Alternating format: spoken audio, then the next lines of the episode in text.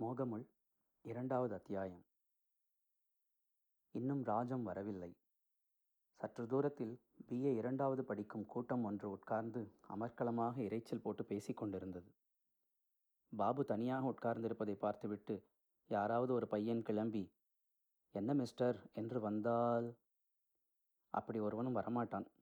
அந்த இடமே ராஜமும் அவனும் உட்கார்ந்து பேச ஒதுக்கப்பட்ட இடம். அவனுக்கு ராஜம் ராஜத்திற்கு அவன். என்ற பரஸ்பர உடமையாக கொண்ட நட்பு அது.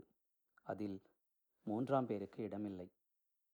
மூன்றாம் பேர் யாராலும் அவனுடைய எண்ணங்களையோ ஏக்கங்களையோ புரிந்து கொண்டு விட முடியாது. பரிவோடு அவற்றை மனதில் வாங்கி அனுதாபப்படவும் முடியாது. பாபுவுக்கு வேடிக்கையாக இருந்தது. முன்பின் பழக்கமில்லாத சாஸ்திரிகள் எவ்வளவு தூரம் பேசி எவ்வளவு கலக்கு கலக்கிவிட்டு போய்விட்டார். அவர் சொன்னது உண்மைதானா? தான் பாடுகிற பாட்டை பற்றி இப்படி வாய் நிறைய புகழ்ந்த அவருடைய வார்த்தைகள் அவ்வளவும் உண்மையா? இல்லாவிட்டால் வெறும் முகமனா? வெறும் வழியிலே போகிறவர் எதற்காக தன்னை புகழ வேண்டும்? அவர் எப்படி இருந்தாலும் இருக்கட்டும். அவருடைய வார்த்தைகள் அவனை சும்மா விட்டுவிடவில்லை ஊரில் தனக்காக கஷ்டப்பட்டு கொண்டிருக்கிற தந்தையின் நினைவை கொண்டு வந்து விட்டுவிட்டது அவர் பேச்சு. பாபு வாயை திறந்து ஒரு பெருமூச்சு விட்டான். பார்க்கிற்கு வெளியே ஹோட்டல் வாசலில் மாட்டிய ஒலிபெருக்கியிலிருந்து இசை தவழ்ந்து வந்து கொண்டிருந்தது. வீணையின் இசை. ஏதோ தேர்ந்த விரலாகத்தான் இருக்க வேண்டும். இல்லாவிட்டால் பைரவி ராகத்தை இவ்வளவு சுத்தமாக எப்படி வாசிக்க முடியும்? அரை நிமிடம் கேட்பதற்குள் பாபுவின் உள்ளமும் உயிரும் அதில் ஒன்றிவிட்டன. அவ்வளவு சுருதி சுத்தமாக இசைந்தது அந்த கானம். கேட்ட மாத்திரத்திலேயே நெஞ்சையும் இதயத்தையும் தன் வசப்படுத்துகிற அனுபவம் நிறைந்த கானம். நிஷாதத்தை அசைத்து அசைத்து மத்தியமத்தை தொட்டு தொட்டு கோலமிட்ட அந்த வரிசை உள்ளத்தை உலுக்கி உடலை சிலிர்க்க அடித்தது. மனித பதமா நீத நீத நீத பதமாகரி. ஆஹா வீணையை அப்படி வருடிய விரல்கள் எவ்வளவு புண்ணியம் செய்தவைகளோ. முதுகுத்தண்டில் ஒரு சிலிர்ப்பு ஊர்ந்து அவன் உடல் உதறிற்று. பதமா என்று கெஞ்சி இறைஞ்சும் அந்த இசை அவனை குற்றம் சாற்றிற்று. அவன் செய்தது தவறென்று உணரவில்லையா? என்று தீனமாக மன்றாடி கேட்டது. பழைய நினைவுகளை உதறிவிட்டு மீண்டும் சங்கீதத்தின் இனிமையில் லயிக்க முயன்றான் பாபு. ஆஹா எவ்வளவு பாக்கியம் செய்த விரல்கள். பாபுவின் கண்களில் தாரை தாரையாக நீர் பெருகிற்று. கண்ணை மூடிக்கொண்டு இசையின் தூய்மையான இனிமையில் திளைத்தான். கண்ணை திறக்கக்கூட மனமில்லை. வெளி உலகை பார்க்கக்கூட மனம் வராத கண்கள் திறக்க மறுத்தன. காலமும் இடமும் மறைந்து அற்றுப்போன நிலையில் வெறும் ஒலிவடிவமான அனுபவத்தில் அவன் உள்ளம் ஆழ்ந்தது. ஒரு கணப்பொழுது உள்ளமும் ஒலியும் ஒன்றாகிவிட்டன. ஆனால் அடுத்த வினாடி உள்ளம் ஒலியினின்றும் விண்டு தனியாக பிரிந்து கேட்பவனாக அனுபவிப்பவனாக தனியாக நின்றது. நாமும் காலத்தையெல்லாம் இப்படி வீணாக்காமல் இருந்தால் இந்த சங்கீதத்தை நன்றாக பயின்றிருந்தால் காலத்தை வீணாக்கிவிட்டோம். இந்த படிப்பு ஒரு வீணா? இந்த படிப்பு பயனில்லாத படிப்பா? எத்தனையோ மேதைகளோடு புத்தக கண்ணாடியின் மூலமாக உறவாடி மகிழ்ந்து பெருமிதம் அடைகிற இந்த படிப்பு வீணா? பெற்றோரை விட்டு பிரிந்து தனியாக உலகத்தை பார்க்கிற இந்த காலம் வீணா? ரத்னம் கிடைத்தது போல் கிடைத்த ராஜத்தின் நட்பு வீணா? ஹம். ஆனால் ராஜத்தின் நட்பிற்காகவா இவ்வளவு அழகான குரலும் சங்கீத ஞானமும் வாய்த்தன?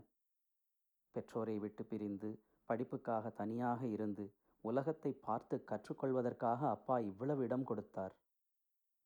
அவ்வளவு அன்பை சொரிந்தார். ஏழு வயதிலிருந்து நிசியும் பனியும் பாராது கேட்ட சங்கீதம் எல்லாம் இந்த மாதிரி எங்கோ வந்து என்னத்தையோ படித்து யாருடனோ நட்பு கொண்டு எதையோ வித்தை என்று பயிலத்தானா? அந்த மாதிரி தந்தை யாருக்கு கிடைப்பார்கள்? ஆமாம்.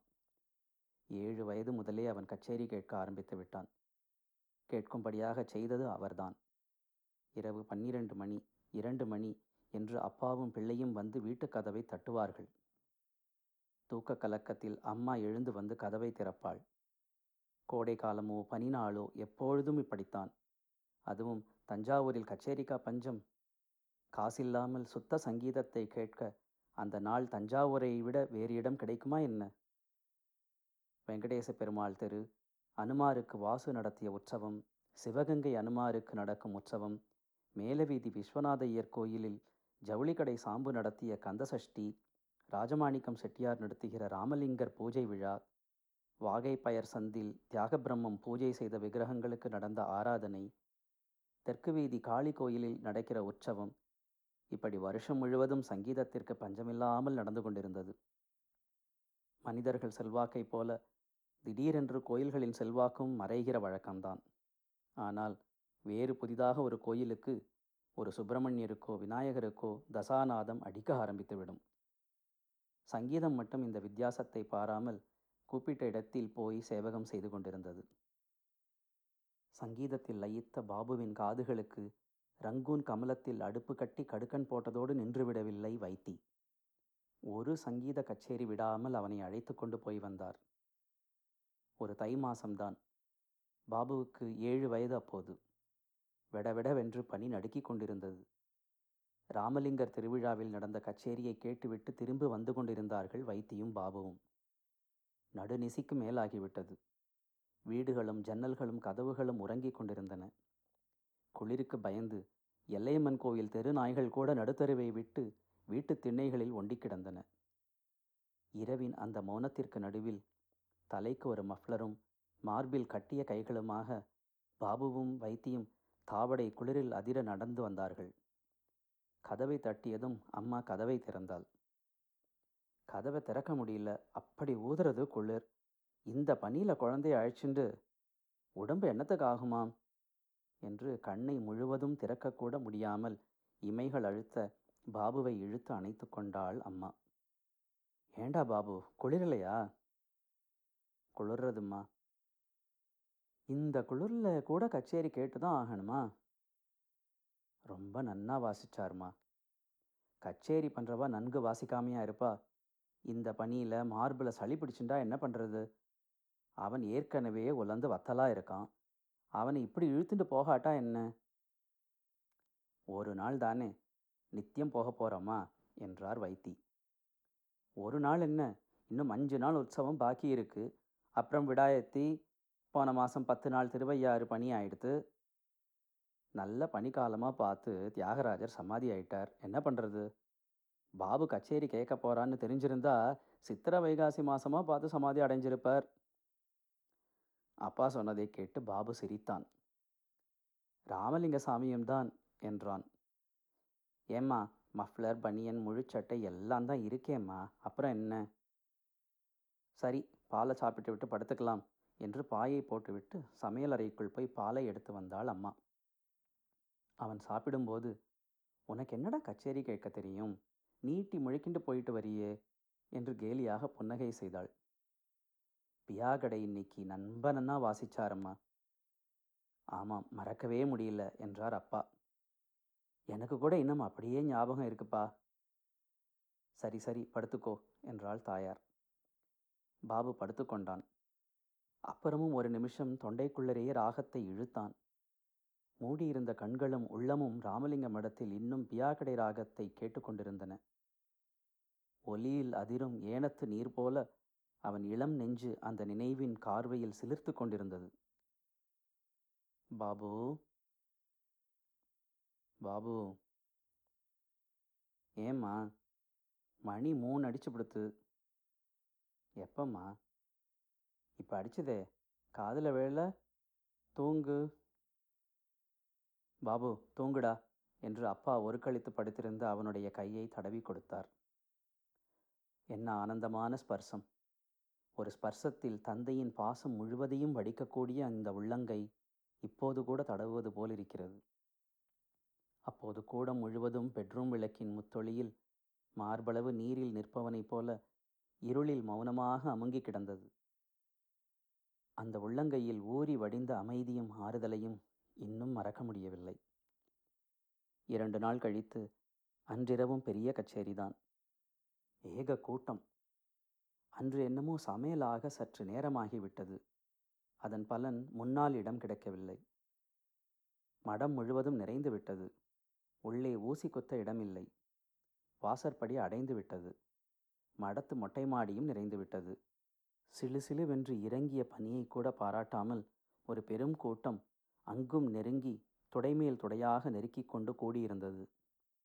மடத்திற்கு வெளியே வந்து எதிர் வீட்டில் இரண்டு ஆள் உயரத்திற்கு கட்டியிருந்த திண்ணையில் பாபுவுடன் வந்து உட்கார்ந்து கொண்டார் வைத்தி. அங்கும் பத்து பன்னிரண்டு பேர் ஏற்கனவே தலையில் துணியை போட்டுக்கொண்டு உட்கார்ந்திருந்தார்கள். ஒவ்வொரு பாட்டும் ராகமும் ஆரம்பிக்கும்போது என்னடா ராகம் பாபு? என்று கேட்டுக்கொண்டிருந்தார் வைத்தி. பாபுவும் பளிச் பளிச் என்று சொல்லிக் கொண்டு வந்தான். ஒன்றிரண்டு அவசரப்பட்டு தவறாக சொல்லவே செத்த இருந்து சொல்லு. அந்த மாதிரி தான் இந்த ராகம் இருக்கு. ஆனா அது இல்லை என்பார் வைத்தி. சரி சரி சரி. இப்போ புரிஞ்சுதுப்பா புரிஞ்சுதுப்பா என்பான் பாபு. நிதானமாக கவனித்து சொல்லணும். கொடுக்க மாதிரி அவசரப்படக்கூடாது. நீங்கள் முதல்லயே கேட்டுடுறேள். பிள்ளை நம்ம குழந்தைங்களா? என்று குரல் கேட்டது. வைத்தியும் பாபுவும் திரும்பி பார்த்தார்கள். மொட்டை தலையையும் சட்டை மேலும் ஒரு பச்சை சால்வையால் போர்த்தி இருந்த ஒருவர்தான் கேள்வி கேட்டது. ஆமாம். பிள்ளை பாடும் போல இருக்கே. பாடத் தெரியாது. ஏதோ கேட்கிறது. ம் என்று இழுத்தார் அவர். சற்று கழித்து எதுக்காக கேட்டேன்னா பிள்ளைக்கு வயசு என்ன ஆகுது? என்று கேட்டார். ஏழு. பிஞ்சு. யாராவது பார்த்துட்டு இருந்தா என்ன? ஒன்றும் இல்லைங்க இந்த கண்ணைத்தான் சொல்கிறேன் கண்ணா? கண்ணு தான் எங்கள் மாதிரி நாலு பேருங்க கண்ணு தான் பிள்ளை சிறுசு விடையா நறுக்கு நறுக்குன்னு பதில் சொல்லுது. நாலு பேர் கண் படப்படாது பாருங்க. நான் இறைஞ்சே கேட்கலையே. என் காதில் விழுந்துச்சு இந்த கண்ணு இருக்கு பாருங்க. என்று வலது கை பாம்பு விரலால் இரண்டு கண்களையும் மாற்றி மாற்றி தொட்டுக்கொண்டே சொன்னார் அவர். இது கெட்ட சாதி பயம் அவனது. எந்த கண்ணு எப்படியோ எல்லா கண்ணும் ஒரே மாதிரி இருக்குமா? உங்களுக்கு தெரியாதையா சொல்ல போகிறேன் அடன்னு ஆச்சரியமாக கண்ணை விரிப்பாங்க சில பேருங்க. அப்புறம் அந்த கண்ணு பார்த்த இடம் சாணியாக போயிடும் அவ்வளவு புண்ணியமான கண்ணு. என்னத்துக்கு இந்த வம்பு? என்னப்பா என்றான் பாபு. என்னடா அது? பேசுறதையா கேட்டுருக்க பாட்டு கேட்கல அவர் என்னப்பா சொன்னார்? உனக்கு ஒன்றும் இல்லைடா. என்ன சொல்லுங்களேன்ப்பா. அப்புறம் சொல்கிறேன் நீ பாட்டை கேளு. கச்சேரி முடிந்து வீட்டுக்கு வரும்போது ஏன்பா சில பேர் ஆச்சரியமாக கண்ணை விரிச்சா சாணியாக போயிடும்னாரே உங்களோட பேசின்னு இருந்தவர் எப்படிப்பா சாணியாக மாறும்? என்று கேட்டான். ம் என்று என்ன பதில் சொல்வதென்று யோசித்து கொண்டே நடந்தார் வைத்தி. புதுசாக ஒரு சட்டை இருக்குது அதை பார்த்தா அது கூட சாணியாக போயிடுமா? ஏன்பா? அதெல்லாம் ஒன்றும் இல்லை. பின்ன அவர் சொல்கிறாரே சும்மா தெரியாமல் சொல்கிறார் நீங்கள் அவர் சொல்கிறதுக்கு ஆமான்னு இல்லைப்பா அப்படி சொன்னா தான் அவர் பேசாமல் இருப்பார். இல்லாட்டா மொல்லு மொல்லுன்னு பேசிட்டு கச்சேரி கேட்க முடியாமல் பேசிகிட்டே இருப்பார். ஏன்பா அப்படி பேசுகிறார் அவருக்கு கச்சேரி கேட்க தெரியாதா? அதான் போல் இருக்கு. ரொம்ப வேடிக்கையாக இருக்குப்பா. பார்த்தா எப்படிப்பா சாணியாக மாறும்? என்று சிரித்தான் பாபு. வைத்தியம் விழுந்து விழுந்து சிரிக்கிறார் போல பாவனை செய்து சங்கடத்திலிருந்து மீண்டு கொண்டார். முர்ர் என்று பரமேஸ்வரையர் ஹோட்டலுக்கு எதிர்த்த வீட்டு திண்ணையில் ஒண்டி கிடந்த நாய் உரிமிற்று. பாபு அப்பாவோடு ஒண்டிக் கொண்டான். இந்த அர்த்தராத்திரியில் என்னடா தெருவில் நட? என்று மிரட்டுவது போல் இருந்த அந்த உருமலை கேட்டு பாபு வாயை மூடிக்கொண்டான். அன்றைய இரவு இந்த விசித்திரத்தோடு போய்விடவில்லை. வீட்டுக்கு போனதுதான் ஊரிலிருந்து வந்த அண்ணாவின் ஞாபகம் வந்தது வைத்திக்கு. கதவு திறந்ததும் அம்மா என்று ஏதோ சமாதாரம் சொல்ல ஆரம்பித்தான் பாபு. பெரியப்பா தூங்குறார். இறையாதே என்றாள் அம்மா. பெரியப்பா கோர்ட் அலுவலாக மாசத்திற்கு ஒரு தடவை வருகிற வழக்கம். அன்று காலையில் வந்தவர் கோர்ட்டுக்கு போய் வக்கீல் வீட்டுக்கு போய் இன்னும் காரியங்களை எல்லாம் முடித்து கொண்டு இரவு எட்டரை மணிக்கு வந்து சாப்பிட்டு விட்டு படுத்து கொண்டு விட்டாராம். நாலைந்து மணி நேரம் முதல் தூக்கத்தில் ஆழ்ந்து விட்டவர் இப்போது கதவை தட்டுகிற ஓசை கேட்டதும் விழித்து கொண்டு விட்டார். பாபுவும் வைத்தியும் படுத்துக்கொள்கிற போது அவருக்கு தூக்கம் நன்றாக தெளிந்து விட்டது. யாரு? வைத்தியா? என்று கேட்டார். ஆமாண்ணா. இப்பதான் வரியா என்ன? ஆமாம். எங்க கச்சேரி? ராமலிங்கம் இடத்துல. மணியை அடிக்க வேண்டியிருக்கிறதே என்று அழுத்து கொள்வது போல நாலு வினாடி கர் என்று காரி விட்டு கூடத்து ஜப்பான் கடிகாரம் இரண்டு அடித்தது. மணி ரெண்டு அடிக்கிறதே ஆமாம் பத்து நிமிஷம் ஃபாஸ்ட் என்று பயந்து கொண்டே சொன்னார் வைத்தி. இத்தனை நாழியா கச்சேரி பண்ணினா? ஆமாம் இந்த குளிர்லையா அங்கே இவ்வளவு குளிர் தெரியாது. நல்ல பைத்தியங்கள்டா ராக்கூத்து அடிச்சுண்டு. சரி கச்சேரின்னா? இந்த பையில வேற என்னத்துக்கு இழுத்துட்டு போற? ஏதோ ஆசையாக கேட்குறான் நல்ல ஆசை போ. இந்த வாண்டுக்கு என்னடா தெரியும்? ஏதோ கேட்கறதுக்கு ஞானம் இருக்கு. நல்ல ஞானம் போ. இப்பவே பிடிச்சு இப்படி இடம் கொடுத்தா வைத்தி ஒன்றும் பதில் சொல்லவில்லை. குளிரானா வயறு எலும்பெல்லாம் போய் ஒலுக்கிறது ஊதலானா வெளியில தலை கிளப்ப முடியல இத்தினோண்டு பய இவன். இவன் வரேன்னு சொன்னா ஆஹான்னு இழுத்துட்டு போயிடணுமா? நன்னா இருக்கு. வைத்தி பேசாமல் உட்கார்ந்திருந்தார். என்னமோ இப்படி இடம் கொடுத்துட்டே இருந்தா அப்புறம் கடிவாளம் போட முடியாது. பார்த்துக்கோப்பா ஒரு நாளைக்கு தானே போனா போகிறதுன்னு அழைச்சிட்டு போயிட்டு வந்தேன். சரி நானும் வழக்கமாயிடப்படாதுன்னு தான் சொல்கிறேன் நம்ம பயலை பாக்கு வெட்டியில் வைக்கிற மாதிரி வச்சுட்டு இருக்கேன். தெரியுமோ இல்லையோ? இல்லாட்டா இந்த காலத்து பிள்ளைகள் சொன்னதை கேட்கும் நான் நினைக்கிறேன். சாயங்காலம் ஆறு அடிச்சதோ இல்லையோ வீட்டுக்கு வந்து விடணும். படிப்பு கிடிப்பெல்லாம் முடிச்சுட்டு எட்டரை மணிக்கு படுக்கை. விடிய காலமே அஞ்சு மணிக்கு எழுப்பி விட்டுடுறேன். இவ்வளவு பண்ணினப்புறம் கிளாஸில் முதலாக இருக்கான். இல்லாட்டா தத்தாரியா தானே தெரியும்? பாபு எல்லாவற்றையும் கேட்டுக்கொண்டே படுத்து கொண்டிருந்தான். பெரியப்பாவுக்கு பொறாமை என்று அவன் நெஞ்சு உறுத்தி கொண்டிருந்தது. பெரியப்பா பிள்ளை சங்கு. அவனை விட ரெண்டு வயது மூத்தவன். அப்போது முதல் படிவம் படித்து கொண்டிருந்தான். பெரியப்பாவுக்கு அவனை பள்ளி படிப்புக்கு மேல் படிக்க வைக்க முடியவில்லை. இப்போது மதராஸில் பெரிய இரும்பு சைக்கிள் மோட்டார் வர்ணம் என்று பல துறைகளில் வியாபாரம் செய்கிற பெரிய கம்பெனியில் குமாஸ்தாவாக இருக்கிறான். கம்பெனியை நிர்வாகம் செய்கிற செட்டியாருக்கு அந்தரங்க குமாஸ்தா அவன். அவன் கையெழுத்து மணிமணியாக இருக்கும். அவ்வளவு அழகான கையெழுத்தை பாபு இதுவரையில் பார்த்தது கிடையாதுதான்.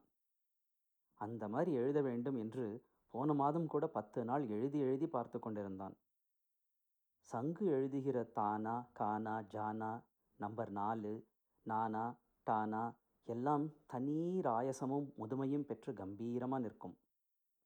கானா ஜானா என்ன? ஆனா ஐயன்னா இதென்ன இது? அவன் எழுதுகிற எல்லா எழுத்துக்களும் அப்படித்தான் இருக்கின்றன. கணக்கில் அவன் கெட்டிக்காரன். எப்படித்தான் இவர்களுக்கு கணக்கு இவ்வளவு வேகமாக சுலபமாக வருகிறதோ? ஒவ்வொரு லீவுக்கும் தஞ்சாவூரிலிருந்து மாயவரம் போய் பாபு அவனிடம் கணக்கு சொல்லிக்கொள்வான். A B X Y G D என்று தலையை சுற்றிய கணக்குகளெல்லாம் பாபு கற்றுக்கொண்டது சங்குவிடம்தான். பள்ளிக்கூடத்து வாத்தியார் சொல்லிக் கொடுத்து வரவில்லை அவனுக்கு. பாபு அப்படி சொல்லிக்கொண்டதும் பள்ளிப்படிப்பின் கடைசி வருடத்தில்தான். பள்ளிப்படிப்பை ஒரு தினசாக தாண்டினது கூட அப்படி சங்கு சங்கு சங்காக கணக்கை குழந்தைக்கு போட்டுகிறார் போல போட்டினதால்தான் என்று பாபுவுக்கு உணர்வு உண்டு. இதையே இரண்டு வருடம் முன்னால் சொல்லிக் கொண்டிருந்தால் அவன் ஐந்தாவது பாரத்தில் கணக்கு எடுத்துக்கொண்டு காலேஜிலும் கணக்கு எடுத்துக்கொண்டு டாக்டருக்கோ இன்ஜினியருக்கோ படித்திருக்கலாம். கணக்கு பையன்களை எடுப்பதற்காக ஐந்தாவது படிவம் வந்ததும் ஒரு பரீட்சை வைத்தார்கள். வெறும் தசாம்ச பெருக்கல்தான் பாபு அந்த கணக்கை வைத்துக்கொண்டு விழி விழி என்று விழித்தான். கடைசியில் ஏதோ பெருக்கி புள்ளிகளை எங்கெங்கோ வைத்து விடை என்று எதையோ எழுதி கொடுத்தான். யார்ரா பயனி வைத்தி பிள்ளைன்னா நீ? ஓடு ஓடு ஹிஸ்டரிக்கு ஓடு. உனக்கு கணக்கு வராது. ம் ஓடு என்று விரட்டினார் விஞ்ஞானவாத்தியார் பஞ்சாபகேசையர் யாரு? பஜனை வைத்தி பிள்ளையா ஆமாம். எலே போடா ஹிஸ்டரிக்கு போ. மாவுடு ரங்கசாமிக்கும் பஜனை பாட்டுன்னா பிடிக்கும். ஓடு. பாபுவுக்கு வெட்கமும் அவமானமும் தாங்கவில்லை. இந்த கணக்கை கூட போட தெரியவில்லையே என்று சிரித்து குமுறலை சமாளித்து கொண்டே பாட்டு பிடிக்கிற சரித்திர ஆசிரியர் மாவிடு ரங்கசாமியின் வகுப்பு வாசலில் போய் நின்றான். என்னடா அது நீ நமக்கு தானா? உன்னையும் உதவாக்கறேன்னு இங்கே அனுப்பிச்சிட்டானா பஞ்சாமி? வா வா வந்து உட்காரு என்று மணிப்பர்ஸ் வாயால் சிரித்துக்கொண்டே வரவேற்றார் மாவடு ரங்கசாமி. அந்த கபடமற்ற சிரிப்பு அவனை அடிமைப்படுத்திவிட்டது. இப்போதும் தஞ்சாவூருக்கு போனால் அவரைத்தான் பாபு வாத்தியாராக மதித்து வீட்டுக்கு போய் பேசுகிற வழக்கம். அடிபட்ட புறாவைப் போல அன்று அவன் ஓடி வந்து அவர் வகுப்பு வாசலில் வந்து நின்றபோது அவரும் அவனும் பார்த்து கொண்ட வேளையோ என்னவோ இரண்டு உள்ளங்களும் பிணைந்து விட்டன. அவனுடைய ஹிருதயத்தில் அழியாத ஒரு ஸ்தானத்தை அவருக்கு கொடுத்து விட்டான் பாபு. அன்று படிப்பு புத்தகம் சர்ச்சை என்று அவன் வெறிகொண்டு அலைவதற்கெல்லாம் வித்திட்டவர் அவர்தான். சங்கு இல்லாவிட்டால் மட்டும் கணக்கு அவனை பள்ளியை தாண்டாமல் கட்டை போட்டியிருக்கும். சொல்லிக் கொடுப்பதில் சங்கு புலி பெரியப்பாவுக்கு அவன் மேல் உயிர் தம்பி பிள்ளை மேலும் கொஞ்சம் பொறாமையுண்டு. போன வருஷம் பாபநாசம் வந்திருந்த போது கூட நம்ம பைய சங்கு சொல்கிறான்டா பிஏ எம்ஏ எல்லாம் இந்த காலத்தில் பிரயோஜனமே இல்லையாம். மெட்ராஸில் இந்த பசங்கள்லாம் வந்து இவன்கிட்ட வேலை வாங்கி கொடுன்னு மோளம் அடிக்கிறாளாம். என்று அவர் அறியாமலே அவர் பொறாமை வைத்தியிடம் சொல்லிக் கொண்டிருந்தது. ஆமாமாம் ரொம்ப கஷ்டம்தான் என்று என்னமோ பேசாமல் இருந்து விட்டார் அப்பா பெரியப்பா அப்படி சொன்னதும். பத்து பன்னிரண்டு வருஷம் முன்னால் அன்றிரவு கச்சேரி கேட்டுவிட்டு வந்தபோது சொன்ன எச்சரிக்கைகளும் மறக்க முடியாத காட்சிகளாக அந்த இருட்டு முத்தொளி குளிர் எல்லாவற்றுடன் நெஞ்சில் பதிந்து கிடக்கின்றன.